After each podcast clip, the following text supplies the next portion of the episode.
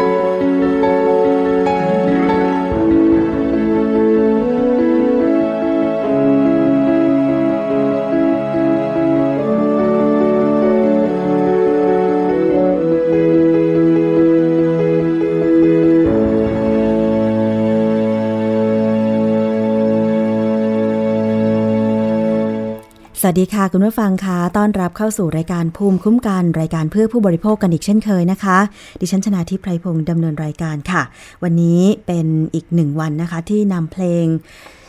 มอบให้กับคุณแม่นะคะ คนนี้รักที่สุดเลย เป็นเสียงร้องของเด็กๆนะคะที่ น่ารักแล้วก็เป็นความรักที่บริสุทธิ์จริง ๆ นะคะ ใกล้วันแม่ละหลายคนก็ ตอนนี้เตรียมตัวนะคะที่จะให้เวลากับคุณแม่ แต่จริง ๆ แล้วก็อยากที่บอกว่า รักแม่ทุกวันนะคะ บางคนเนี่ยอยู่ดูแลคุณพ่อคุณแม่ ในยามที่ท่านแก่ชาราเป็นลูกกระตัญญูอันนี้อนุโมทนาด้วยจริง ๆ เลยนะคะ วันนี้ค่ะ นอกจากจะรับฟังทางเว็บไซต์ www.thaipbsradio.com รวมไปถึงแอปพลิเคชันไทย PBS Radio แล้วนะคะ ยังสามารถ เข้ามาที่ facebook.com/thaipbsradiofan นะคะ เข้ามากดถูกใจ และกดแชร์รายการของคุณ ให้เพื่อนๆของคุณได้ฟังกันด้วยนะคะ เพราะว่าเราออนไลน์กันพร้อมกัน ในช่วงคิดก่อนเชื่อเรามีคลิปนะคะ คิดก่อนเชื่อของดรแก้วกังสดานอัมภัยนักพิษวิทยามาอธิบาย มาพูดคุยกันด้วยนะคะ จะได้เห็นทั้งภาพแล้วก็ได้ยินทั้งเสียงกัน แต่สำหรับท่านที่ฟังทางวิทยุก็เข้าใจได้เหมือนกันนะคะ สำหรับท่านที่ฟังจากวิทยุชุมชน จากสถานีที่เชื่อมโยงสัญญาณค่ะ ไม่ว่าจะเป็นสถานีวิทยุในเครือ R Radio วิทยาลัยอาชีวศึกษาทั่วประเทศ อันนี้ก็ต้องขอบคุณด้วย รวมถึงสถานีวิทยุชุมชนจังหวัดตราดนะคะ FM 91.5เมกะเฮิร์สถานีวิทยุชุมชนเมืองนนท์สัมพันธ์ FM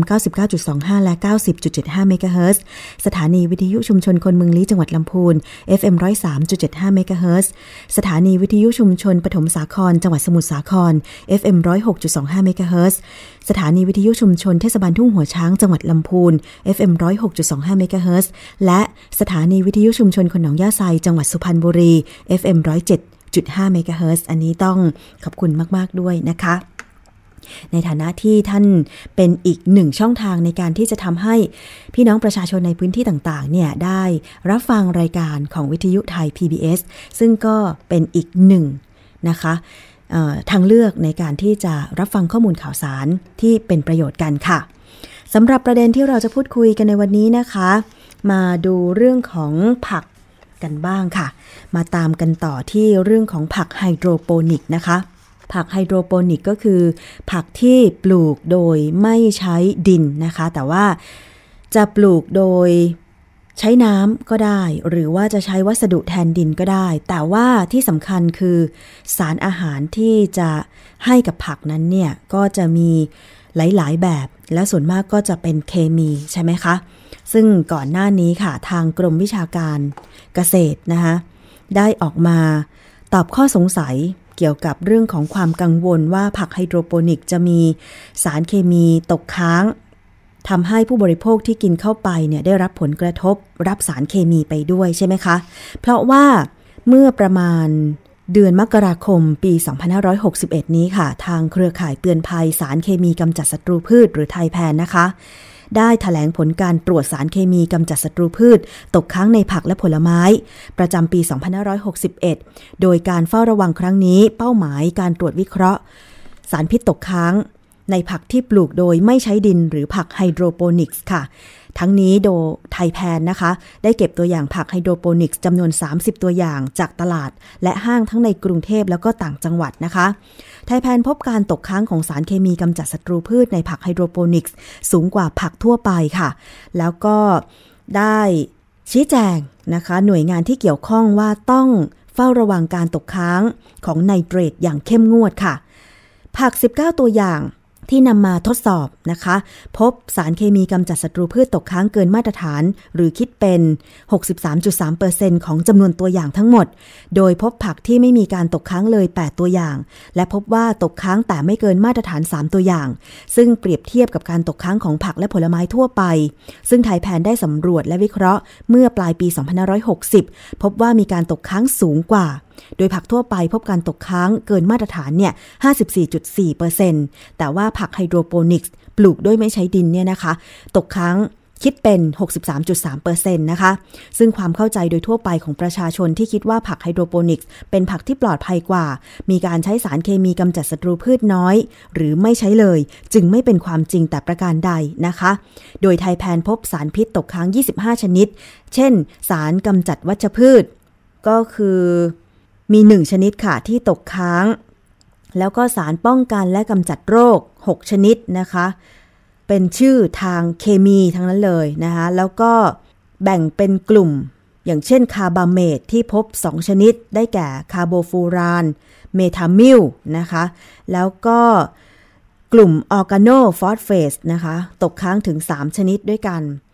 ที่น่าเป็นห่วงก็คือสารทั้งหมดที่พบนะคะ เป็นสารดูดซึมมากถึง 17 ชนิดทำให้การล้างผักเพื่อลดจำนวนสารตกค้างเป็นไปได้ยากนะคะ แล้วนอกจากนั้นไทยแพนยังได้ตรวจการตกค้างของไนเตรตในผักไฮโดรโปนิกส์เนื่องจากการตกค้างของไนเตรตเกินมาตรฐานจะมีความเสี่ยงต่อการเกิดโรคมะเร็ง ทั้งนี้ค่ะ โดยเปรียบเทียบมาตรฐานการตกค้างของ EU เนื่องจากประเทศไทยยังไม่มีการกำหนดระดับการตกค้างสูงสุด โดยพบว่าผัก Red Coral Red Oak Green Oak Butterhead แล้วก็ f i l e Iceberg มีไนเตรตตกค้างตั้งแต่ 199 ถึง 2,500 มิลลิกรัมต่อกิโลกรัม แต่มีเพียงหนึ่งตัวอย่างที่เกินค่ามาตรฐานนะคะ ส่วนผักคะน้า ผักกาดฮ่องเต้ ผักขมแดง และผักบุ้งจีน ที่ปลูกแบบไร้ดินนั้น พบการตกค้างของไนเตรต ระหว่าง 2,976 ถึง 6,019 มิลลิกรัมต่อกิโลกรัม ซึ่งสูงกว่าผักในกลุ่มแรกอย่างเห็นได้ชัด แต่ว่าขณะนี้เนี่ยยังไม่มีการกำหนดมาตรฐานเกี่ยวกับการตกค้างแต่อย่างใดนะคะสำหรับการเฝ้าระวังการทดสอบหาสารตกค้างในผักไฮโดรโปนิกส์ก็จะมีการนำเสนอต่อผู้ประกอบการ เพื่อให้มีมาตรฐานสำหรับดำเนินการกับผู้ผลิต ผักไฮโดรโปนิกส์ที่มีสารพิษและไนเตรตตกค้างเกินมาตรฐานต่อไป นะคะ อันนี้เป็นการทดสอบเมื่อช่วงประมาณต้นปีแถลงออกมาโดยไทยแพนค่ะ แต่ว่าทางด้านของกรมวิชาการเกษตรก็ได้ออกมาชี้แจง ซึ่งเป็นข่าวเป็นคราวมาเมื่อประมาณวันที่ 16 กรกฎาคม 2561 นะคะ กรมวิชาการเกษตรชี้แจงกรณีสารตกค้างผักไฮโดรโปนิกส์ โดยยืนยันว่าผักไฮโดรโปนิกส์ไม่ใช่ผักออร์แกนิก มีการปลูกโดยใช้สารเคมีจริง แต่ได้ให้ความรู้เกษตรกร เว้นระยะห่าง 3 สัปดาห์ก่อนเก็บเกี่ยว เพื่อลดปริมาณสารตกค้างและยืนยัน ว่าได้สุ่มตรวจสารตกค้าง ทั้งในพืชผักและอาหารต่างๆ ไปแล้วกว่า 5,000 ตัวอย่าง ไม่พบว่ามีสารเคมีตกค้างเกินมาตรฐานนะคะ กรณีที่โลกโซเชียลแชร์ข้อมูล จาก มูลนิธิชีววิถีหรือไบโอไทย ว่าพบสารเคมีตกค้างเกินมาตรฐานในผักไฮโดรโปนิกส์มากกว่าการปลูกโดยใช้ดิน และที่จำหน่ายในห้างค้าปลีกมีสารตกค้างเกือบร้อยละ 60 ทางด้านของอธิบดีกรมวิชาการเกษตร คุณสุวิทย์ชัยเกียรติยศนะคะ ชี้แจงว่า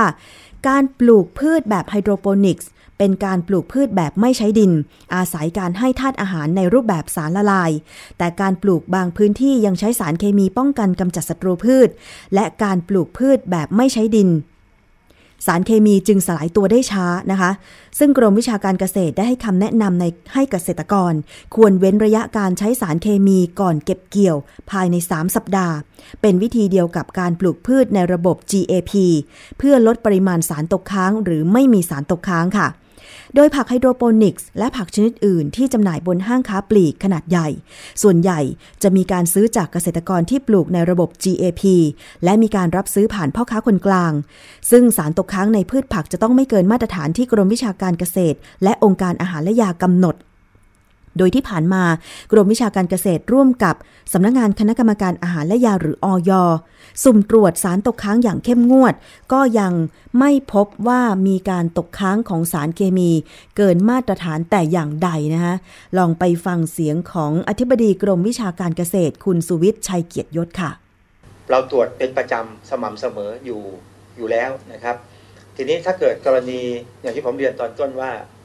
ถ้ากรณีที่มันมีช่วงเทศกาลเนี่ยซึ่งเราเชื่อว่าคนเนี่ยจะไปจับใจสินค้ามากและเกิดความกังวลใจ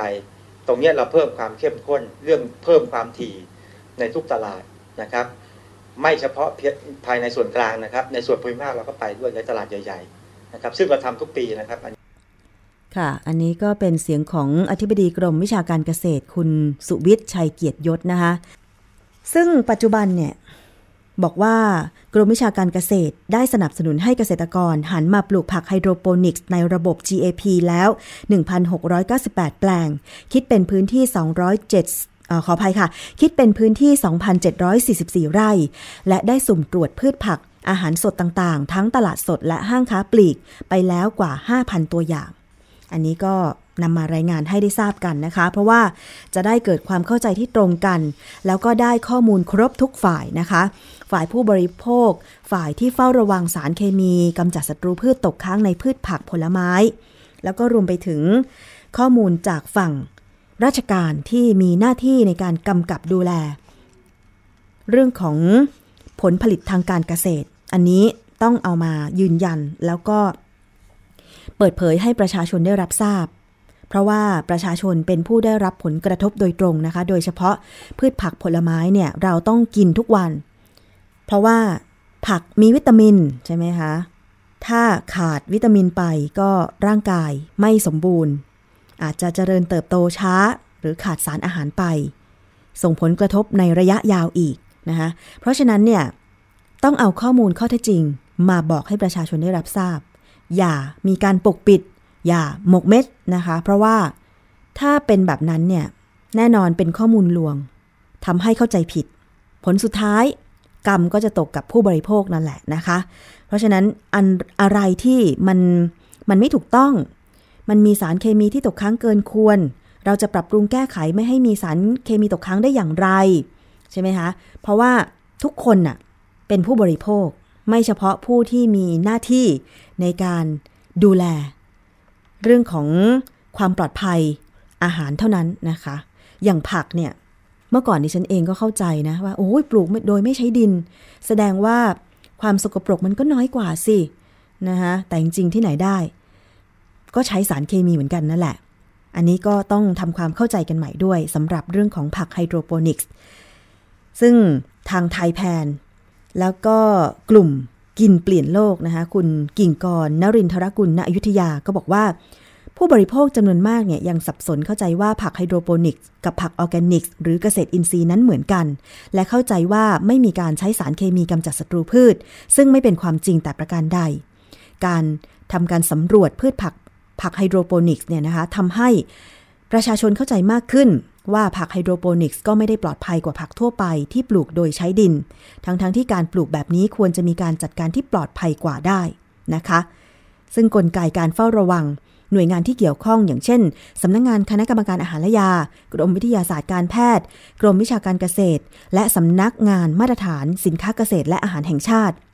ก็ควรจะมีการกำหนดมาตรฐานการตกค้างของไนเตรตในผักไฮโดรโปนิกส์แล้วก็ประเมินความเสี่ยงจากการได้รับ สารนี้จากพืชผัก กรมวิชาการเกษตรควรจะมีการทำข้อกำหนดและให้ความรู้เพื่อควบคุมการใช้สารเคมีกำจัดศัตรูพืช แล้วก็ปุ๋ยเคมีในผักไฮโดรโปนิกส์ให้อยู่ในระดับที่ปลอดภัย นะคะ เพราะฉะนั้นก็เป็นสิ่งที่ดีค่ะที่ทางกรมวิชาการเกษตรออกมาชี้แจง ข้อเท็จจริง แล้วก็บอกกับประชาชนว่า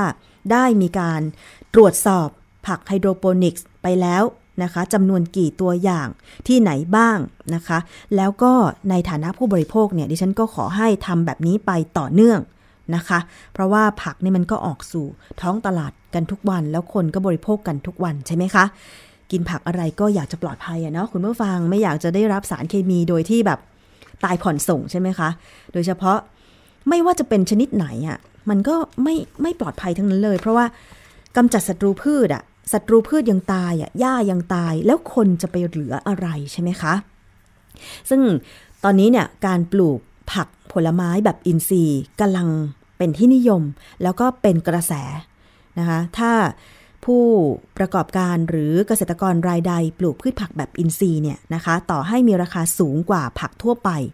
คนก็ยอมซื้อกินถ้ามันเข้าถึงได้ง่าย ๆ ใช่ไหมคะ จริงๆแล้วเนี่ย การปลูกแบบไม่ใช้สารเคมีมันมันมีต้นทุนลดต้นทุนเรื่องของสารเคมีไปอีกนะ ใช่ไหมคะ แล้วถ้าพื้นที่การปลูกผักผลไม้พื้นที่ไหนที่อยู่ใกล้กับแหล่งปุ๋ยอินทรีย์ อย่างเช่น อยู่ใกล้กับคอกเลี้ยงสัตว์เนี่ยไม่ว่าจะเป็นฟาร์มวัว ฟาร์มไก่ ฟาร์มหมูอย่างเงี้ยเราก็จะได้ปุ๋ยคอกนะคะ มาใส่แปลงผัก หรือว่ามาใส่ต้นผลไม้กันแบบ ไม่ต้องแพงเลยอะนะคะ อันนั้นเป็นปุ๋ยธรรมชาติ แต่ว่ามันจะลำบากตรงที่กำจัดแมลงนี่แหละศัตรูพืชมแมลงต่างๆ ที่มากัดกิน ผักและผลไม้ของเราเนี่ยนะคะ อันนี้ จริง ๆ แล้วน่าจะมีการส่งเสริมให้ผลิต สมุนไพรหรือสารอินทรีย์ใด ๆ ก็ได้นะ ที่มากำจัดมแมลงหรือ มาฉีดเพื่อป้องกันไม่ให้มแมลงมากัดกิน ผลผลิตอย่างเงี้ยนะคะ ซึ่งมันยังไม่แพร่หลายเนาะทำให้เกษตรกร จึงต้องไปเลือกสารเคมีกำจัดศัตรูพืชแทน ซึ่งมันเป็นสารเคมีแล้วก็อันตรายต่อคน แล้วก็สิ่งแวดล้อมนะคะ อันนี้คิดว่า ถ้ามีการตื่นตัวในเรื่องนี้ อย่างกรมวิชาการเกษตรเนี่ยถ้าทำงานจริงจัง แล้วก็ลงไปในพื้นที่ให้ความรู้ประชาชนมากๆเนี่ยนะคะ แล้วก็ส่งเสริมให้ทุนสนับสนุนเกษตรกร ที่เป็นผู้คิดค้นสมุนไพรกำจัดศัตรูพืช หรือทำแปลงเกษตรอินทรีย์กันมากๆเนี่ยนะคะ ให้ทั่วประเทศเนี่ยคิดว่าคนไทยก็จะมีผักผลไม้ แล้วก็อาหารที่ปลอดภัยไว้รับประทานกันนะคะ เอาละค่ะคุณผู้ฟังช่วงนี้เรามา สู่อีกเรื่องหนึ่งก็แล้วกันนะคะ นั่นก็คือเรื่องของการระบาดโรคพิษสุนัขบ้าค่ะ ถึงแม้ว่าที่ผ่านมาเนี่ยนะคะ ข่าวเรื่องของการระบาดโรคพิษสุนัขบ้าจะดูซาซาไปแล้ว แต่ว่าตอนนี้ค่ะ กลับมีรายงานผู้เสียชีวิตเพิ่ม ขึ้นอีกเป็น 13 คนแล้วค่ะ ซึ่งก็เป็นอีกครั้งหนึ่งที่หน่วยงานที่เกี่ยวข้อง ได้เตือนให้คนที่โดนสุนัขหรือแมวกัดหรือข่วนเนี่ยให้ไปพบแพทย์เพื่อฉีดวัคซีน หลังจากพบว่ามีผู้เสียชีวิตรายล่าสุดหนึ่งคน ซึ่งเเมื่อถูกสุนัขกัดเนี่ยนะคะ ได้ไปหาหมอชาวบ้านให้เป่าแผล แต่ไม่ได้ไปพบแพทย์แผนจุปัจจุบัน แล้วก็ไม่ได้ไปฉีดวัคซีนนะคะทำให้เสียชีวิตค่ะ นายสัตวแพทย์ สรวิทย์ธานีโต อธิบดีกรมปศุสัตว์ กระทรวงเกษตรและสหกรณ์นะคะ เปิดเผยบอกว่า พบผู้เสียชีวิตจากพิษสุนัขบ้าเป็นรายที่ 12 และ 13 ของปีนี้แล้ว โดยผู้เสียชีวิตรายที่ 12 เป็นชายชาวจังหวัดบุรีรัมย์อายุ 19 ปีค่ะ ซึ่งเมื่อช่วงวันที่ 17 กรกฎาคม ได้เสียชีวิตนะคะ แล้วก็อีกรายหนึ่งเป็นชาวจังหวัดระยองเสียชีวิตเมื่อ 21 กรกฎาคม โดยได้รับ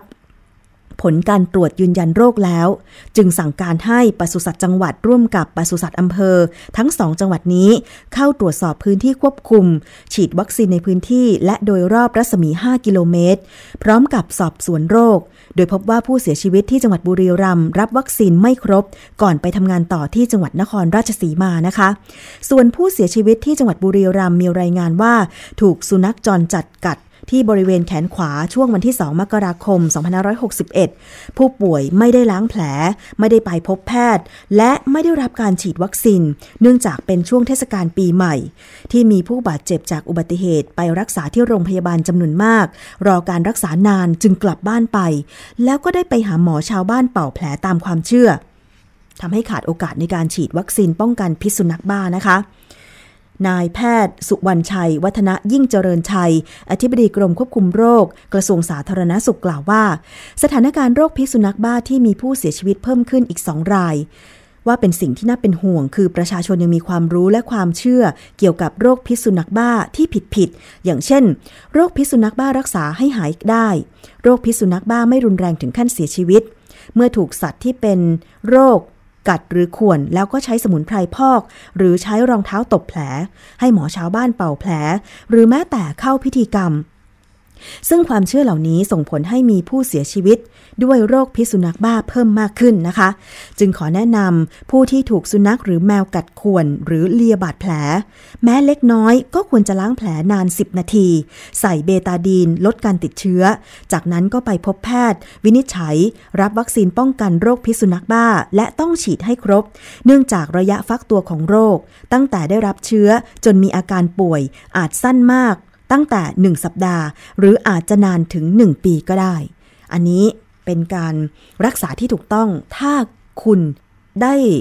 โดนสุนัขหรือว่าแมวกัดหรือข่วน แม้จะเป็นแผลเล็กน้อยก็ตาม ก็ต้องไปพบแพทย์แผนปัจจุบันนะคะที่คลินิกหรือโรงพยาบาล ต้องล้างแผล ใส่เบตาดีนลดการติดเชื้อ แล้วก็รับการวินิจฉัยจากแพทย์ รับวัคซีนป้องกัน โรคพิษสุนัขบ้า และต้องฉีดให้ครบด้วย ระยะฟักตัวอาจจะสั้นแค่หนึ่งสัปดาห์หรือหนึ่งปี บางคนชะล่าใจนะคะว่า คงไม่เกิดหรอกเพราะว่าโดนกัดมานานไม่เห็นจะเป็นอะไร แต่ที่ไหนได้มันยังฟักตัวแล้วมัน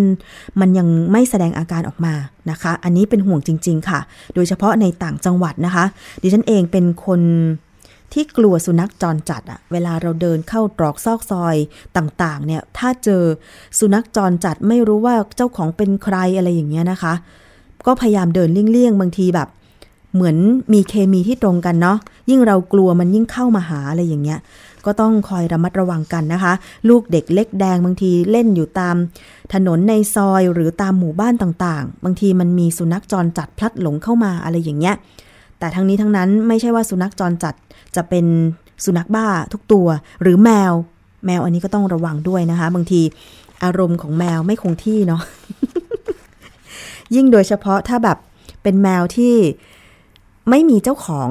เป็นแมวที่อยู่ในสถานที่ทำงาน เรียกว่าแมวสาธารณะก็ได้ไหมใช่ไหมคะ เพราะฉะนั้นเนี่ยถ้ามีคนดูแลพาไปฉีดวัคซีน หรือว่าพาไปหาสัตวแพทย์เพื่อเฝ้าระวังเนี่ยนะคะ ก็จะเป็นการป้องกันไม่ให้เกิดโรคพิษสุนัขบ้าได้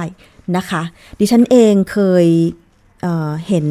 คนได้รับเชื้อพิษสุนัขบ้าตอนเด็กๆนะไม่ไม่เชิงเห็นนะคะแถวหมู่บ้านมีคนถูกสุนัขกกัดแบบเนี้ย แต่ว่าตอนที่เขาแสดงอาการคลุ้มคลั่งเป็นบ้าเนี่ย ก็ไม่ได้ไปดู เพราะว่าแม่บอกว่าน่ากลัว ไม่ให้เด็กไปดูอะไรอย่างเงี้ยนะคะ ก็เลยจำได้ตั้งแต่เด็กๆว่าเนี่ยอาการของโรคพิษสุนัขบ้าเนี่ยมันจะคลุ้มคลั่งแล้วก็น่ากลัวนะคะ แต่ว่าเราจะเคยเห็นแต่ สุนัขที่เป็นโรคพิษสุนัขบ้าใช่ไหมคะ มันก็จะมีน้ำลายยืดยืดแล้วตาจะขวางขวาง แยกเคี้ยวอะไรตลอดเวลา อันนี้ระมัดระวังโดยเฉพาะเด็กๆเนาะ พ่อแม่ดูแลให้ดีก็แล้วกันเป็นห่วงเป็นใยค่ะ นี่ก็มีผู้เสียชีวิตไปแล้ว 13 คนของปี 2561 แล้วไม่น่าเชื่อแต่ว่ามันก็เกิดขึ้นแล้วนะคะ คุณผู้ฟัง เอาละค่ะ ช่วงนี้เราไปต่อกันที่ช่วงคิดก่อนเชื่อกันเลยดีกว่านะคะ ดรแก้วกังสดานอัมภัยนักพิษวิทยาค่ะ วันนี้มีประเด็นเรื่องของอายุยืน ใครจะอายุยืนหรือไม่ยืนเนี่ยเกิดจากปัจจัยอะไร การดูแลรักษาสุขภาพไหมหรือ เรื่องของยีน เรื่องของพันธุกรรม อย่างคนแก่สมัยก่อนเนี่ยโหอายุยืนมากเลย บางคน 95 ปี บางคนร้อยปี มีข่าวใช่ไหมคะ อย่างคนญี่ปุ่นเนี่ยอายุยืนยืนเนาะเคยทำสถิติโลกร้อยกว่าปีเลยทีเดียวนะคะ เพราะฉะนั้นปัจจัยอะไรที่ทำให้คนเราอายุยืน ลองมาฟังจากช่วงคิดก่อนเชื่อกันค่ะ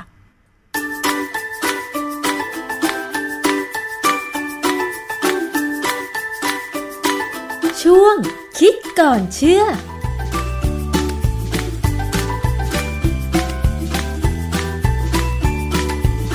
ช่วงอายุของเราเนี่ยนอกจากว่ามันเป็นไปตามพันธุกรรมว่าอายุจะยืนหรือไม่ยืนแล้วเนี่ยบางครั้งสิ่งแวดล้อมนะฮะปัจจัยการกินอาหารเนี่ยก็จะเป็นตัวกำหนดว่าอายุเราจะยืนหรือ หรืออาจจะสั้นกว่าที่ควรจะเป็นมันมีปัจจัยหลายอย่าง ซึ่งวันนี้เราจะคุยถึงปัจจัยที่น่าจะทำให้อายุเราสั้นหรือยาวได้ อาจารย์คะทำไมอาจารย์ถึงใช้คำว่า จริงหรือกะโหลกบางตายช้ากะโหลกหนาตายก่อนคะคือผมไปนึกถึงหนังหลายปีมาแล้วนะหลายเป็นสิบปีมาแล้วแต่ว่า คือความจริงมันมันค่อนข้างประหลาดที่ว่าทำไมคนกระโหลกบางถึงตายช้ากว่าคนที่กระโหลกหนา ซึ่งอันนี้คงเขาเขาเป็นการพูดเปรียบเทียบนะฮะทีนี้วันนี้ที่จะพูดเนี่ยจะพูดถึงว่าคนเราตายช้าตายเร็วเนี่ย มันมันมีปัจจัยอะไรไหมที่ดูเป็นวิทยาศาสตร์หน่อยที่จะมาอธิบายนะฮะแต่อย่างไอไอเรื่องชื่อหนังนี่มันมันไม่ใช่วิทยาศาสตร์แต่มันเป็นเรื่องสอดเสียดคำพูดที่สอดเสียดมากกว่า ซึ่งก็เป็นการกระทบกระเทียบคนบางคนเรื่องทำไมมันตายช้าตายเร็วนะฮะอันนี้ก็เราเราเอาแค่เปิดเรื่องเท่านั้นเอง อันนี้เป็นเป็นข้อมูลที่ผมดึงมาจากในในเน็ตนะฮะ เช่นในพันทิปเนี่ยเขามีกระทู้ว่า คนเสียชีวิตเร็วเนี่ยมีบุญจริงไหมค่ะคือคือเขามองดูว่าโลกเรานี่มันแย่นะอยู่นานๆนี่มันเป็นเป็นกรรมที่ต้องอยู่หรือบอกว่าการทำดีมากเกินไปทำให้เราตายเร็วขึ้นใช่หรือไม่เพราะหมดกรรม อันนี้ก็เป็นประเด็นหนึ่งเขาอีกอีกเว็บหนึ่ง DMC นี่ก็บอกว่า คนดีตายเร็ว คนชั่วตายช้าจริงหรือ อันนี้ถามว่าจริงหรือ แต่มันมีเว็บอันหนึ่งซึ่งเขาพอดีผมไม่ได้ดูว่ามีชื่ออะไร เขาเขาอ้างคำพูดพุทพุทธดำรัสเลยบอกว่าพระพุทธเจ้าพูดเป็นเชิงว่าคนไม่ว่าสตรีหรือบุรุษเนี่ยย่อมเป็นผู้ฆ่าสัตว์มีชีวิต ใจดุร้าย ชอบใจในการฆ่าฟัน ไม่มีความเป็นดูในสิ่งมีชีวิต ตายไปเนี่ยก็จะไปเกิดในอบายภูมิในนรกนะฮะด้วยกรรมอันนี้อันนี้เป็นเป็นธรรมดาที่ว่าเราตามจากศาสนาพุทธเราเชื่อว่าคนทำบาปตกนรก แต่เขาบอกว่าถ้าตายไปแล้วไม่เกิดอวัยภูมิ ไม่ไม่ต้องไปเกิดในนรกเนี่ย ก็ประกลับมาเกิดเป็นมนุษย์อีก ก็จะกลายเป็นคนอายุสั้น แต่คนที่ทำดีเนี่ย ก็จะไปเกิดในสวรรค์ แต่บางครั้งก็ไม่ทันได้ไปเกิดในสวรรค์ ก็จะมาเกิดในในมนุษย์โลกก็จะอายุยาว คือคือเว็บนี้จะพูดตรงกันข้ามกับเว็บอื่น เว็บอื่นนี่มองว่าการตายเร็วนี่เป็นบุญ แต่ในในเว็บนี้พูดเป็นเชิงว่า พระพุทธเจ้าบอกว่า ถ้าคนทำดีเนี่ย มาเกิดในโลกนี้แล้วเนี่ยจะอายุยืน ก็แล้วแต่จะจะเชื่อหรือพิจารณา มันมันจะมีเหตุมีผลของมันเอง แต่ว่าต่อไปเนี่ยเราจะคุยทางด้านวิทยาศาสตร์ว่า มันมีใครคำนวณทางวิทยาศาสตร์ไหมว่าคนเราเนี่ยอายุจะยืนหรือจะสั้นเนี่ยด้วยปัจจัยอะไร พฤติกรรมการใช้ชีวิตของคนเราเนี่ยค่ะ ทุกวันนี้นอกจาก เรื่องของการทำงานเรื่องของการเรียนการบริโภคอะไรต่างๆ แล้วเนี่ยนะคะมันมีปัจจัยอะไรอีกบ้างคะที่จะทำให้อายุของเรายืนยาวหรือไม่สุขภาพจะดีหรือไม่คะอาจารย์เออผมไปเจอข้อมูลในเว็บชื่อ Very Well Health นะฮะเขาก็มีภาพมีอะไรประกอบให้ดี เขาบอกว่าวิถีทางที่ทำให้ชีวิตสั้นลง อันแรกคือขี้ยาอืมสูบบุหรี่คือจริงๆเราก็รู้อะนะฮะแต่ว่าวันนี้จะมาพูด ตำซากอะให้คนคนที่ยังสูบบุหรี่อยู่จะฟัง สูบบุหรี่เนี่ยอายุสั้น อันนี้อันนี้คงไม่เกี่ยวกับสุขภาพมันเป็นเรื่องของการไม่คาดถึงผันนิรภัยนี่ก็อายุสั้นนะไม่ออกกำลังกายก็อายุสั้น กินผักผลไม้น้อย ก็อายุสั้นทำงานตัวเป็นเกลียวหัวเป็นน็อตคือทำงานหนักอะ่ะก็อายุสั้นฝรั่งก็บอกว่าบางคนที่เกลียดความแก่ ยิ่งเกลียดมากก็ยิ่งอายุสั้นคือ ยิ่งยิ่งไม่อยากแก่มันยิ่งแก่ตายเร็วค่ะ นะฮะหรือว่าบางคนเนี่ยไม่ตรวจร่างกาย คือคือคือปล่อยให้ร่างกายเป็นไปตามบุญตามกรรมก็อายุสั้นเอ่อแพ้ใจเรื่องกิน อันนี้ติดกับสุขภาพแน่ๆคือถ้ากินมากมันก็อายุสั้นค่ะแต่ถ้าห่างไกลศาสนาและอายุสั้นนี่ ผมอาจจะห่างไกลพอสมควรนะผมนับถือศาสนาพุทธนี่ก็จริง แต่ผมค่อนข้างจะนับถือพระพุทธพระธรรม แต่พระสงฆ์นี่ผมเลือกนะครับผมค่อนข้างจะเลือกพระเลย เพราะฉะนั้นระยะหลังนี่ไม่ค่อยได้ไปวัดเท่าไหร่ส่วนใหญ่ก็ฟังทาง ซีดีหรือว่าทาง YouTube เอามากกว่า อีกอันหนึงที่น่าสนใจสนใจก็คือว่าเขาบอกคนโสดหรือคนเป็นบ้าเนี่ยมักจะอายุสั้น ไม่รู้มันเพราะมันเศร้าหรือมันมันไม่ไม่อันนี้ อันนี้พูดยากอันนี้ อันนี้เราคงต้องถามจิตแพทย์แล้วล่ะว่าเป็นยังไงนะฮะประเด็นแรกนี่คือขี้ยาเออในควันบุหรี่เนี่ย มันเป็นสารพิษแน่ๆนะฮะเออในวิกิพีเดียเนี่ย ราเราไปดูเรื่องข้อมูลเกี่ยวกับควันบุหรี่เนี่ยเขาบอกว่ามีหลักฐานว่าก่อนมะเร็งในสัตว์ทดลองหมายความว่าในควันบุหรี่เนี่ยมีสารเคมีพวกเนี้ยเป็นแถวนี่เลยเนี่ย แล้วยังมีเครื่องหมายไปยันใหญ่ด้วยนะ คือสารพวกเนี้ยพิสูจน์ได้เลยว่ามันเป็นมันมันมันก่อมะเร็งในสัตว์ทดลองแน่ๆมันมันกลุ่มของมันก็พวกไอโพลีไซคลิกอะโรมาติกไฮโดรคาร์บอนซึ่งเป็นอยู่ในควันโดยทั่วไปนะฮะพวกไนโตรซามีนพวกฟอร์มาดีไฮพวกอะไรพวกเนี้ยอันนี้เป็น สารก่อมะเร็งทั้งนั้น ซึ่งคนที่สูบบุหรี่ทุกคนทุกมวลที่สูบได้พวกนี้แน่ ๆ นอกจากกลุ่มที่บอกว่าทำให้เกิดมะเร็งในสัตว์แล้วเนี่ย ยังมีอีกกลุ่มที่ก่อมะเร็งในสัตว์ทดลองแล้ว ก็ยังมีหลักฐานว่าก่อในคนด้วย หลักฐานที่แน่ชัดแน่ๆเลยว่าก่อมะเร็งในคนก็มีพวกอาร์เซนิก อันนี้ไอ้ทำให้เป็นไข้ดำอันนี้ก็อยู่ในควันบุหรี่นะฮะโครเมียมอันนี้เป็นโลหะหนักก็อยู่ในควันบุหรี่ประหลาด อันนี้เป็นประหลาดมากเลยโพโลเนียม สองหนึ่งส่วนอันนี้เป็นสารรังสีนะค่ะไปอยู่ในควันบุหรี่ได้ไงก็ไม่รู้ก็ไม่เขาก็บอกว่าเขาตรวจเจอเวนิลคลอไรด์อันนี้ก็เป็นโมโนเมอร์ที่ก่อมะเร็งนะหลาย ๆ ตัวเบนซีนพวกเนี้ยแล้วก็มีอีกกลุ่มหนึ่งเป็นอาจก่อมะเร็ง เช่นเป็นโซเอเพรินนะตัวนี้นักวิทยาศาสตร์ทางด้านพิษวิทยาทุกคนรู้จักดีนะค่ะฮะหลักฐานไม่แน่ชัด แต่ก็ก่อแต่ก็ก่อมะเร็งในคนละบ้านเหมือนกัน หลักฐานจำกัด เพราะฉะนั้นโดยสรุปแล้วเนี่ยบุหรี่หนึ่งมวนเนี่ย คุณได้สารก่อมะเร็งในสดในสัตว์ในคนเนี่ยเข้าไปสี่ห้าสิบชนิดเข้าไปแล้วค่ะหนึ่งมวนเพราะฉะนั้นก็คนที่สูบบุหรี่ก็ขอให้พิจารณาว่า อันเนี้ยทำให้อายุคุณสั้น อาจารย์แล้วการกินผักผลไม้น้อยนี่ทำให้อายุสั้นยังไงคะมีงานวิจัยที่เขาตีพิมพ์มาทางระบาดวิทยาเหมือนกันนะ อันนี้ก็ทำเมตา a นาลิซิสเมตา a นาลิซิสเนี่ยเป็นระบาดวิทยาระดับลึกมากนะ เป็นการเอางานระบาดวิทยามาวิเคราะห์อีกทีหนึ่งแต่ ยังไงก็ตามเนี่ยสรุปออกมาแล้วเนี่ยเขาบอกว่าการบริโภคผักและผลไม้มีความสัมพันธ์กับความเสี่ยงต่อการเป็นโรค เกี่ยวกับหลอดเลือดหัวใจมะเร็งและการเสียชีวิตจากทุกสาเหตุค่ะเอ่อผลสรุปนี้สนับสนุนคำแนะนำทางด้านสาธารณสุข ให้เพิ่มปริมาณผักและผลไม้เพื่อป้องกันอาการดังกล่าว ผมเคยอ่านบทความวิจัยอีกชุดหนึ่งเขาบอกว่าถ้าเราปกติเนี่ยเราจะแนะนำว่าให้กินผักผลไม้อย่างน้อยวันละวันละครึ่งโลค่ะนะฮะครึ่งโล แต่งานวิจัยอีกชิ้นชิ้นที่ผมไปดูเนี่ยมันลงไปลึกเขาบอกว่า เช่น ถ้าสมมติเรากิน 500 กรัม หรือครึ่งโลเนี่ย เราจะลดความเสี่ยงต่อการเป็นมะเร็งได้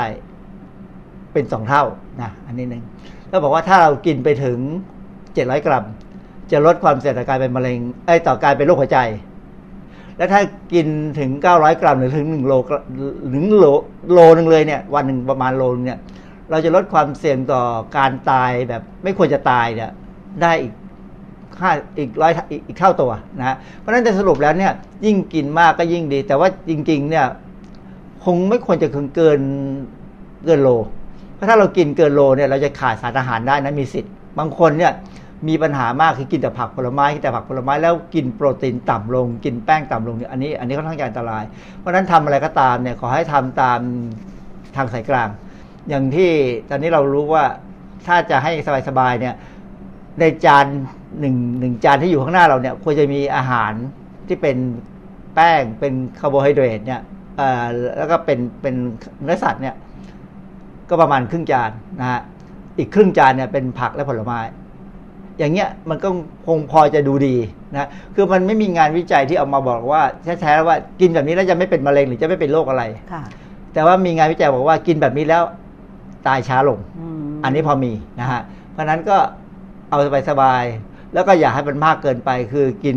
กินแค่ใกล้อิ่ม อย่างที่ผมเคยพูดในในคลิปบางตอนนะฮะที่บอกว่าคนโอกินาว่าเนี่ยเขาจะกินประมาณ 7-80%ใกล้อิ่ม แล้วเขาจะหยุดนั้นแล้วเขาจะแป๊บเดียวมันก็จะอิ่มเองนะฮะดังนั้นแสดงว่าถ้าเรากินหมดจานหรือเนี่ยมันจะเกินอิ่ม ถ้าเป็นอย่างนั้นนะฮะคนโอกินาว่าเนี่ยจะมีอายุมีมี BMI เนี่ยประมาณ ไม่สูงมากเลยแล้วรูปร่างจะดีจะไม่อ้วนนะฮะเพราะฉะนั้นเขาก็มีอายุยืน เพราะฉะนั้นใครใครที่อ้วนก็เสี่ยงที่จะมีอายุสั้น อาจารย์ใครๆก็ไม่อยากแก่ค่ะ เกลียดความแก่กันไปเลย อันนี้มันเป็นปัจจัยทำให้เราอายุสั้นได้ด้วยเหรอคะเออมันคงเครียดนะฮะเดี๋ยวเราจะดูซิว่ามันคนที่ไม่อยากแก่เนี่ยคือคือไม่อยากแก่เนี่ย มันก็มีวิธีหนึ่งก็คือพยายามอย่าทำตัวให้เหมือนคนแก่ คือพยายามตัวทำให้ คือแต่อย่าไปทำตัวเหมือนเด็ก หรือว่าวัยรุ่นมันน่าเกลียดนะ แต่ว่าคือคืออย่าทำตัวเหมือนคนแก่แบบชนิดที่ว่าหมดอะไรแต่อยากแล้วดูซิว่าถ้าเราไม่ทำอย่างถ้าเราทำตัวแบบที่ไม่หมดอะไรแต่อยากเนี่ย มันจะมีอะไรดีไหมมีเว็บไซต์หนึ่งนะฮะชื่อ very very well mind com เนี่ยเขาเขามีบทความเรื่องอการคิดคิดดี จะทำให้ชีวิตยาวนะเขาบอกว่าเป็นการเพิ่มเวลาชีวิต เช่น ความรู้สึกที่ดีต่อชีวิตณขณะใด ๆ เนี่ย เรามีความรู้สึกแบบนี้อยู่บ้างเนี่ย มันจะเพิ่มเวลาจะอยู่ต่อไปได้อีกตั้ง 7.5 ปี แล้วก็ถ้าเรามีสุขภาพดีแล้วเรากินอาหารดี เราออกกำลังกายดี ความดันโลหิตไม่สูงเนี่ย บวกไปอีก 4 ปี มีค่าคอเลสเตอรอลปกติ บวกไปอีก 4 ปีค่ะน้ำหนักตัวตามเกณฑ์บวกไปอีก 1-3 ปี ไม่สูบบุหรี่บวกไป 14 ปี โอ้โห ออกกำลังกายสม่ำเสมอบวกไป1นถึงสปีคือความจริงตัวเลขพวกเนี้ยเขาคำนวณเขามีวิธีคำนวณของเขาแต่ค่ะมันไม่ก็ไม่ถึงกับเป็นวิทยาศาสตร์แท้ๆนะฮะแต่มันเป็นการคำนวณคล้ายๆดูผลจากทางการทำระบาดวิทยา แล้วก็เอามารวมไปรวมมานะฮะซึ่งมันต้องมีฐานของวิทยาศาสตร์อยู่เหมือนกันนะตัวเลขพวกนี้ถึงออกมาได้ ซึ่งจริงไม่จริงเราทำไปเถอะ แล้วเราก็คิดว่ามันน่าจะจริง เราก็จะรู้สึกก็เป็นคิดดีก็เป็น positive thinking ค่ะผมไปพบ โปสเตอร์นี้ใน Pinterest นะแล้วเขาก็ผมก็เลยหยิบมาดู เออมันพูดดีเขาบอกว่า อันนี้กรณีอันนี้ลดเวลาให้ชีวิต คือเขาบอกว่าถ้ามองโลกในแง่ร้ายเนี่ย เป็นคนที่โอ้โหมองอะไรก็ดีไม่ดีไปหมดเลยเนี่ยเขาบอกว่ามันจะลดเวลาไปเก้าปีตายเร็วไปเก้าปี สูบบุหรี่สิบสี่ปี อันนี้ตรงกับเมื่อกี้เลย ถ้าไม่สูบบุหรี่เพิ่มสิบสี่พอสูบบุหรี่เข้าไป ก็ลดไปสิบสี่ ไม่ใช้ไหมขัดฟันลดไป 6.4 อันนี้ผมไม่เข้าใจเหมือนกันว่า การไม่ใช้ไหมขัดฟันนี่มันทำให้ฟันผุและทำให้ตายเร็วได้ยังไงนะ แต่คงกินอาหารได้น้อยลงมั้ง กินอาหารแล้วไม่อร่อยเลยไม่อยากอยู่ในโลกนี้ลดไปประมาณ6 6ปีค่ะเป็นตำรวจลดไป 8 ปีทำไมคะอาจารย์เขาบอกว่าเป็นตำรวจรูปนี้เขาบอกเป็นตำรวจลดไป 8 ปี ผมเข้าใจว่ามันอาจจะโดนยิงนะอาจจะต้องไปต่อสู้กับผู้ร้ายอ๋อความเสี่ยง อันนี้ความเสี่ยงต่อสู้กับผู้ร้าย คงไม่ใช่ถูกด่าจนจนตายเร็วนะคงเป็นความเสี่ยงในการที่ต้องไปต่อสู้ผู้ร้ายมากกว่านะฮะเพราะตำรวจบางคนที่เสี่ยงมาก ต้องไปจับผู้ร้ายจับยาเสพติดที่อันตรายเพราะเดี๋ยวนี้ไอ้พวกคนขายยาเสพติดนี่มันพกปืนดีกว่าตำรวจอีกนะฮะไม่ดื่มเหล้าอะไม่ดื่มเหล้านี่ลดไป 5.6 ปีทำไมคะเอออันนี้เข้าใจว่าเขาเข้าใจตามทฤษฎีที่บอกว่าคือคือการดื่มเหล้าบ้างเนี่ยนิดๆหน่อยๆเนี่ย มันทำให้สุขภาพดีนะมันเป็นลดลดคอเลสเตอรอลมันอะไรก็ตาม ซึ่งอันนี้ความจริงวิทยาศาสตร์บางคนก็เชื่ออย่างอย่างผมผมไม่เชื่อตรงนี้นะค่ะ เป็นผู้ชายตายเร็วไปสิบปีทำไมคะอาจารย์ อันนี้มันมีหลักฐานทางระบาดวิทยานะว่าผู้หญิงตายช้ากว่าผู้ชายสิบปีอ๋อเท่านั้นเองเอมผมเคยบรรยายไปแล้วเหมือนกันว่าในอนาคตเนี่ยอีกถ้าเด็กที่เกิดปี 2530 เนี่ย ผู้หญิงเกาหลีจะอายุได้ถึง 90 ผู้ชายจะเป็นประมาณ 80 กว่านะก็พูดง่ายๆเป็นผู้ชายที่แต่ผู้ชายมักจะตายเร็วกว่าผู้หญิงนะอย่างประมาณ 10 ปีเลย อันนี้อันนี้เป็นค่าเฉลี่ย คนที่ไม่มีเพศสัมพันธ์จะตายเร็วไป8ปีอ้าวเหรออันนี้คะมันนี้ไม่แน่ใจเลยมันเป็นความเก็บเก็บกดหรืออะไร เพราะว่าบางทีคนบางคนเขาไม่ต้องการมีเลยค่ะมันก็ไม่เขาก็น่ะเขาก็มีความสุข อันนี้ อันนี้ไม่แน่ใจนะว่าจริงไม่จริง ไม่แต่งงาน ไม่แต่งงานนี่ตายเร็วไปห้าปีอ้าวเป็นโสดก็เอ แย่อสิอาจารย์เป็นโสดแย่นะเขาบอกว่าคนที่แต่งงานนี่มันถ้าแต่งงานได้ได้คู่ดีเนี่ย มีที่ปรึกษาอืมก็ทำให้ไม่เครียดค่ะมั้งนะฮะยกเว้นคนได้คู่ไม่ดี ถ้าคู่ไม่ดีนี่ก็รีบเปลี่ยนอาจจะคู่ตายเลยเร็วกว่าจะตายเร็วห้าปีเออนั่งเกินหกชั่วโมงต่อวัน ตายเร็วไปหกปีอันนี้อ้าวอันนี้คงจริงนี่มนุษย์ทำงานออฟฟิศก็ใช่แย่เลย เพราะฉะนั้นอันนี้ก็ต้องคือพูดง่ายๆอย่างอย่างหลาย ๆ คนก็แนะนำว่า นั่งสักสองชั่วโมงก็ให้ขยับตัวแล้วค่ะมันก็ทำคอมพิวเตอร์เนี่ยสองชั่วโมงต้องหยุดค่ะนะฮะไม่เลี้ยงสัตว์อืมไม่มีสัตว์เลี้ยงตายเร็วไปสองปีค่ะก็คือไม่มีทางไม่มีทางเลยระบายความเครียดนะฮะอาจารย์แล้วถ้าเกิดว่าเราอยากจะแบบมีอายุยืนเพิ่มมากขึ้นอะไรอย่างเงี้ยนะคะควรจะปฏิบัติตัวยังไงคะอาจารย์ไอ้ไอ้รูปที่ผมได้มันนี่เขาเขาบอกเพิ่มเวลาเป็นวินาทีเลยนะฮะ มันมีทั้งเพิ่มเวลาให้ชีวิต ค่ะกับลดเวลาให้ชีวิตเพราะฉะนั้นเราต้องเลือกปฏิบัติว่าจะค่ะทำยังไง เช่น อย่างฝรั่งเนี่ยเขาเชื่อเรื่องกินดื่มเหล้าหนึ่งช็อตเขาบอกดื่มเหล้าช็อตเดียวเนี่ย บวกไป30นาทีอืมดื่มกาแฟสองสามแก้วเนี่ยบวกไป30ค่ะออกกำลังกายแบบคาร์ดิโอคือคือคาร์ดิโอนี่มันใช้แรงพอสมควรนะอย่างวิ่งจ็อกกิ้งอะไรพวกเนี้ย20นาทีแรกเนี่ยบวกไปอืม60แต่ถ้าต่อมาอีกอีกสักสิบสี่สิบนาทีต่อมาจะได้อีก30 กินผักผลไม้ 5 ส่วน คือกินผักกินผลไม้เยอะเนี่ยได้อีก120นะอันนี้คือการเพิ่มเวลากินเหล้านิดหน่อย คือฝรั่งใช้มักใช้ใช้มดเลตแต่ว่าสำหรับผมเนี่ยผมไม่ผมว่าผมไม่ดื่มผมเพิ่มได้เยอะกว่าอืมนะดื่มเหล้าดื่มกาแฟออกกำลังกายออกกำลังกาย กินผักผลไม้ อันนี้เพิ่มชีวิต แต่ถ้าจะลดเวลาชีวิตเนี่ยซึ่งเราไม่ควรทำเนี่ยเขาบอกถ้าดื่มแอลกอฮอล์หรือดื่มเหล้าช็อตที่สองช็อตที่สองนี่คือสมมติได้กินแก้วแรกเข้าไปพอกินแก้วที่สอง อันนี้เป็นลดลดเวลาชีวิตไปแล้วสิบห้านาที ดูทีวี ดูโทรทัศน์สองชั่วโมง ลดไปสามสิบนาทีโอ้โหเออก็มันหมายความว่าไม่ให้ดูหรอกความจริง อันนี้พูดอย่างนี้มันก็เกินไปแต่ความจริงจริงๆเนี่ยคือว่าดูทีวีแล้วก็เอาไปเดินซะบ้าง ไม่ใช่ดูเป็นสามสี่ชั่วโมงนะไม่ฮะใช่นั่งแช่นอนแช่อยู่ฮะนะคะแล้วอีกอันนี้อันนี้น่ากลัว แค่เป็นผู้ชายนี่ก็ลดไปร้อยยี่สิบนาที เออนี่แย่เลย ผู้ชายนี่ แก้ไขเสี่ยงไม่ได้แล้วอาจารย์มันแก้ไขไม่ได้มันมันต้องพยายามเพิ่มเวลาให้ชีวิตมาเพื่อมาลบตรงนี้ค่ะนะฮะสูบบุหรี่หนึ่งซองลดไปสามร้อยนาทีโอ้โหแสดงว่าคือโปสเตอร์นี่ผมก็พยายามจะมองหากันเหตุผลว่าเขาเอาวิทยาศาสตร์อะไรมาใช้ก็อันนี้มองไม่ออกนะแต่ว่ามันก็ทำให้เรามีความรู้สึกดีๆว่า โอเคทำแบบนี้นะ อาจจะดีขึ้นกับชีวิตทำให้อยู่ได้นาน แต่ถ้าอยู่ได้นานนี่ต้องแข็งแรงเนี่ยนะค่ะถ้าอยู่ได้นานแล้วไม่แข็งแรงนี่คงลำบากเหมือนกัน เรื่องของการกินเนี่ยถ้าคนที่ชอบกินก็มักจะแพ้ใจตัวเองทำไม่ได้หรอกค่ะในการที่จะเอาชนะใจตัวเองด้วยการกินของที่ดีมีประโยชน์และไม่มากเกินไป ซึ่งตรงนี้อาจจะเป็นข้อเสียที่อาจารย์บอกว่าอาจจะไปลดเวลาของชีวิต ใช่ไหมคะอาจารย์ อันนี้เขาเขาก็มีคำอธิบายอยู่เหมือนกันเดี๋ยวเราดูซิเขาอธิบายว่าไงบ้าง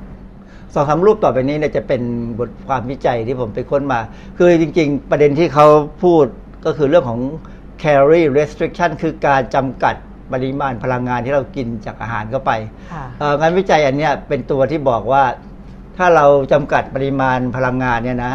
อายุเราจะยืนออกไปเอาเหรอคะนะฮะก็ก็คือคืออย่ากกินคือเพื่อนผมบางคนเนี่ยกินข้าววันละสามมื้อละสามสี่จานค่ะซึ่งอันนั้นเกินไป ความจริงตอนนี้อย่างอย่างผมเนี่ยผมกินข้าวจานหนึ่งทัพพีเดียว แล้วก็กินผักผลไม้ให้มากขึ้น กินค่ะเนื้อสัตว์บ้าง เพราะว่าคือคนสูงอายุนี่กินเนื้อสัตว์น้อยก็ไม่ดี เพราะว่ามันมันร่างกายมันต้องพยายามซ่อมแซมอยู่เหมือนกัน ก็ก็กินตามปกตินะฮะแต่ข้าวกินน้อยหน่อยก็ คือพยายามลดพลังงานซะเพราะว่าไม่เป็นไปตามงานวิจัยพวกเนี้ยที่เขาบอกว่า ถ้ากินแป้งน้อยลงหน่อย กินไขมันน้อยลงหน่อยเนี่ย ชีวิตก็จะดีขึ้น อาจจะมีชีวิตที่ยืนยาวขึ้นนะฮะเพราะมันมันมันไม่เป็นโรคบางหลายๆโรค เช่นเบาหวาน เช่น ความดันก็จะดีขึ้น คือผมเป็นความดันก็จริงแต่เราพยายามคุมอาหารซะก็วันไหนลืมกินยาก็ไม่มีปัญหาอะไรเอ่ออันนี้เป็นเป็นงานวิจัยชิ้นหนึ่งเขาบอกว่าการลดพลังงานที่เรากินเข้าไปในอาหารเนี่ย มันช่วยทำให้ระบบไอการทำงานในร่างกาย การเผาผลาญอะไรเนี่ยมันช้าลง แล้วมันไปช่วยลดการเกิดเขาใช้คำว่า oxidative damage คือคำจริงในกรณีนี้คือพวก free radical free radical เนี่ยนะที่เราบอกว่าอนุมูลอิสระนี่แหละ เพราะฉะนั้นการกินพลังงานกินกินกินข้าวกินแป้งกินไขมันน้อยลงเนี่ยอนุมูลอิสระก็น้อยลง เพราะฉะนั้นการที่มีอนุมูลอิสระน้อยลง มันก็ทำให้การมีชีวิตของเราเนี่ยก็จะดีขึ้น แล้วการแก่ก็จะช้าลงนะเพราะฉะนั้นสรุปแล้วเนี่ยสองสองสไลด์สุดท้ายเนี่ยก็เป็นการบอกว่าพยายามอย่ากกินแป้งกินไขมันให้มันมากนักนะลดลงไปบ้างบางคนอาจจะมีความรู้สึกว่าอายุมากแล้ว ขอกินให้เต็มที่กินเค้กกินอะไรให้เต็มที่ ก็ถ้ากินเต็มที่ได้ก็อาจจะเสี่ยงตายก็ตายเร็วขึ้นนะฮะเพราะฉะนั้น คนสูงอายุหลาย ๆ คนที่ถ้าเราไปถามว่าเออเขากินอะไรถึงอายุยืนได้มาถึง 90 ปีร้อยปี ส่วนใหญ่กินผักผลไม้ทั้งนั้นนะฮะกินกล้วยกินอะไร ซึ่งอันนี้เป็นคงเป็นสิ่งที่ตัวอย่างที่เราคงจะต้องทำตามถ้าเรายังอยากผจญอยู่ในโลกนี้ต่อไป ใช่ อย่างคุณยายดิฉันอาจารย์ จะบอกว่าเสียชีวิตตอนอายุ 86 ปีนะคะ แต่ว่าสิ่งที่คุณยายชอบทานก็คือน้ำพริกกับผักนึ่ง อืมก็ดีฮะ ทวดผมเสีย เป็นรอยอผมก็หวังว่าผมจะอยู่ได้เหมือนทวดโอ้โหแต่ก็ต้องพยายามประคองร่างกายให้ดี เพราะว่าจำได้ว่าทวดนี่นั่งติดเตียง ไม่ถึงกระนอนติดเตียงนะนั่งติดเตียงตั้งแต่สักแปดสิบกว่าก็ติดเตียงแล้วก็ไม่ค่อยได้ไปไหนนะ แต่ก็อยู่ได้ถึงร้อยถ้าที่รู้เนี่ย คือทวดเกิดสมัยกันที่ห้าวิ่งเล่นอยู่ในวังวังหลวงเลยนะเป็นทวดผมเป็นบ่มหลวง ได้วิ่งวิ่งอยู่ในวังหลวงเนี่ยตั้งแต่เด็กๆก็เล่าประวัติเรื่องเกี่ยวกับในวังให้ผมฟังนะฮะแล้วจำได้ว่าอยู่มาตั้งสี่ราชการแล้ว ถ้าตอนท่านตายเนี่ยจำได้ว่าประมาณร้อยกว่าปีผมก็หวังว่าผมจะมียีนที่ดีจากทวดนะฮะ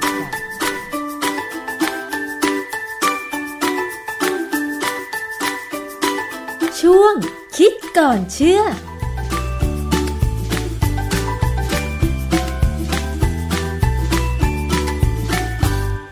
นั่นคือช่วงคิดก่อนเชื่อนะคะ อายุจะยืนหรือไม่ยืนเนี่ยเกิดจากปัจจัยอะไรจากดรแก้วกังสดานอภัย นักพิษวิทยานะคะ ได้ทราบกันไปแล้วละแต่บางทีข้อมูลที่แชร์กันต่อทางอินเทอร์เน็ตเนี่ยก็ต้องฟังหูไว้หู แล้วก็ต้องมาพินิษพิเคราะห์กันโดยใช้ข้อมูลทางวิทยาศาสตร์นะคะ อย่างบางข้อมูลที่มีการแชร์ต่อกันมา บอกว่า บริโภคสิ่งนั้นสิ่งนี้แล้วอายุจะเพิ่มขึ้น หรืออายุจะลดลงเนี่ยบางทีก็ต้องดูหลักฐานทางวิทยาศาสตร์มาประกอบกันอันไหนที่ไม่แน่ใจไม่มีหลักฐานทางวิทยาศาสตร์มายืนยันอะไรอย่างเงี้ย ก็อย่าไปทำตามนะคะ ก็ใช้ชีวิตของเราปกติแบบนี้แหละ อย่างที่อาจารย์แก้วบอกไปค่ะว่า อะไรที่มันไม่มากและไม่น้อยเกินไปเนี่ย ก็จะเป็นทางสายกลาง เป็นหลักที่พระสัมมาสัมพุทธเจ้า ท่านตรัสรู้แล้วก็สอน มนุษย์โลกนะคะสอนพุทธศาสนิกชน ตรงนี้ค่ะ ทางสายกลางนั่นเองนะคะ ก็เป็นข้อมูลกัน แต่อย่างบางคนที่บอกว่าโอ้ยตอนสมัยเด็กๆ ไม่ค่อยจะมีอาหารกินเลย พอโตขึ้นร่ำรวยมีเงินมีทองก็ซื้อกินทุกอย่างอันนี้ก็อาจจะเสี่ยงกับอะไรที่มันมากเกินนะคะพลังงานล้นเกินมันไม่เผาผลาญออกไปก็โรคอ้วนนั่นเอง โดยเฉพาะผู้สูงอายุวัย 40 ขึ้นไปนี่เห็นเลย ดิฉันเองเห็นกับตัวเองเลยนะคะ เมื่อก่อนกินอะไรก็ไม่อ้วน เพราะว่าไม่ค่อยมีจะกิน ไม่ค่อยจะมีกิน ไม่มีเงินจะซื้ออะไรอย่างเงี้ยนะคะ แต่ว่าพอโตขึ้นอะพอจะทำมาหากินอะไรได้ ซื้ออะไรตามใจตัวเองได้เนี่ยก็กลายเป็นว่ากินมากก็ไม่ดีสะสมนะคะ ไขมันต่างๆ เอาออกก็ยากด้วยนะคุณผู้ฟังขนาดเต้นวันละชั่วโมง วันละชั่วโมงเนี่ยยังแบบว่า ยากลำบากเลยทีเดียวนะคะ เพราะฉะนั้นเห็นใจจริง ๆ ถ้าเกิดว่าคุณอายุมากขึ้น แล้วก็คุณจะมีร่างกายที่สมบูรณ์อ้วนท้วนนะคะ เพราะฉะนั้นระมัดระวังเรื่องอาหารการกินแล้วก็การใช้ชีวิตค่ะ วันนี้คือทั้งหมดของรายการภูมิคุ้มกันรายการเพื่อผู้บริโภคนะคะ หลากหลายเรื่องราวที่นำมาเสนอกัน ติดตามกันได้ทางวิทยุไทย PBS หมดเวลาลงแล้วค่ะ ดิฉันชนะทิพไพรพงศ์ต้องลาไปก่อน สวัสดีค่ะ ดตามรับฟังรายการย้อนหลังได้ที่เว็บไซต์และแอปพลิเคชันไทย PBS Radio ไทย PBS Radio วิทยุข่าวสารสาระ เพื่อสาธารณะและสังคม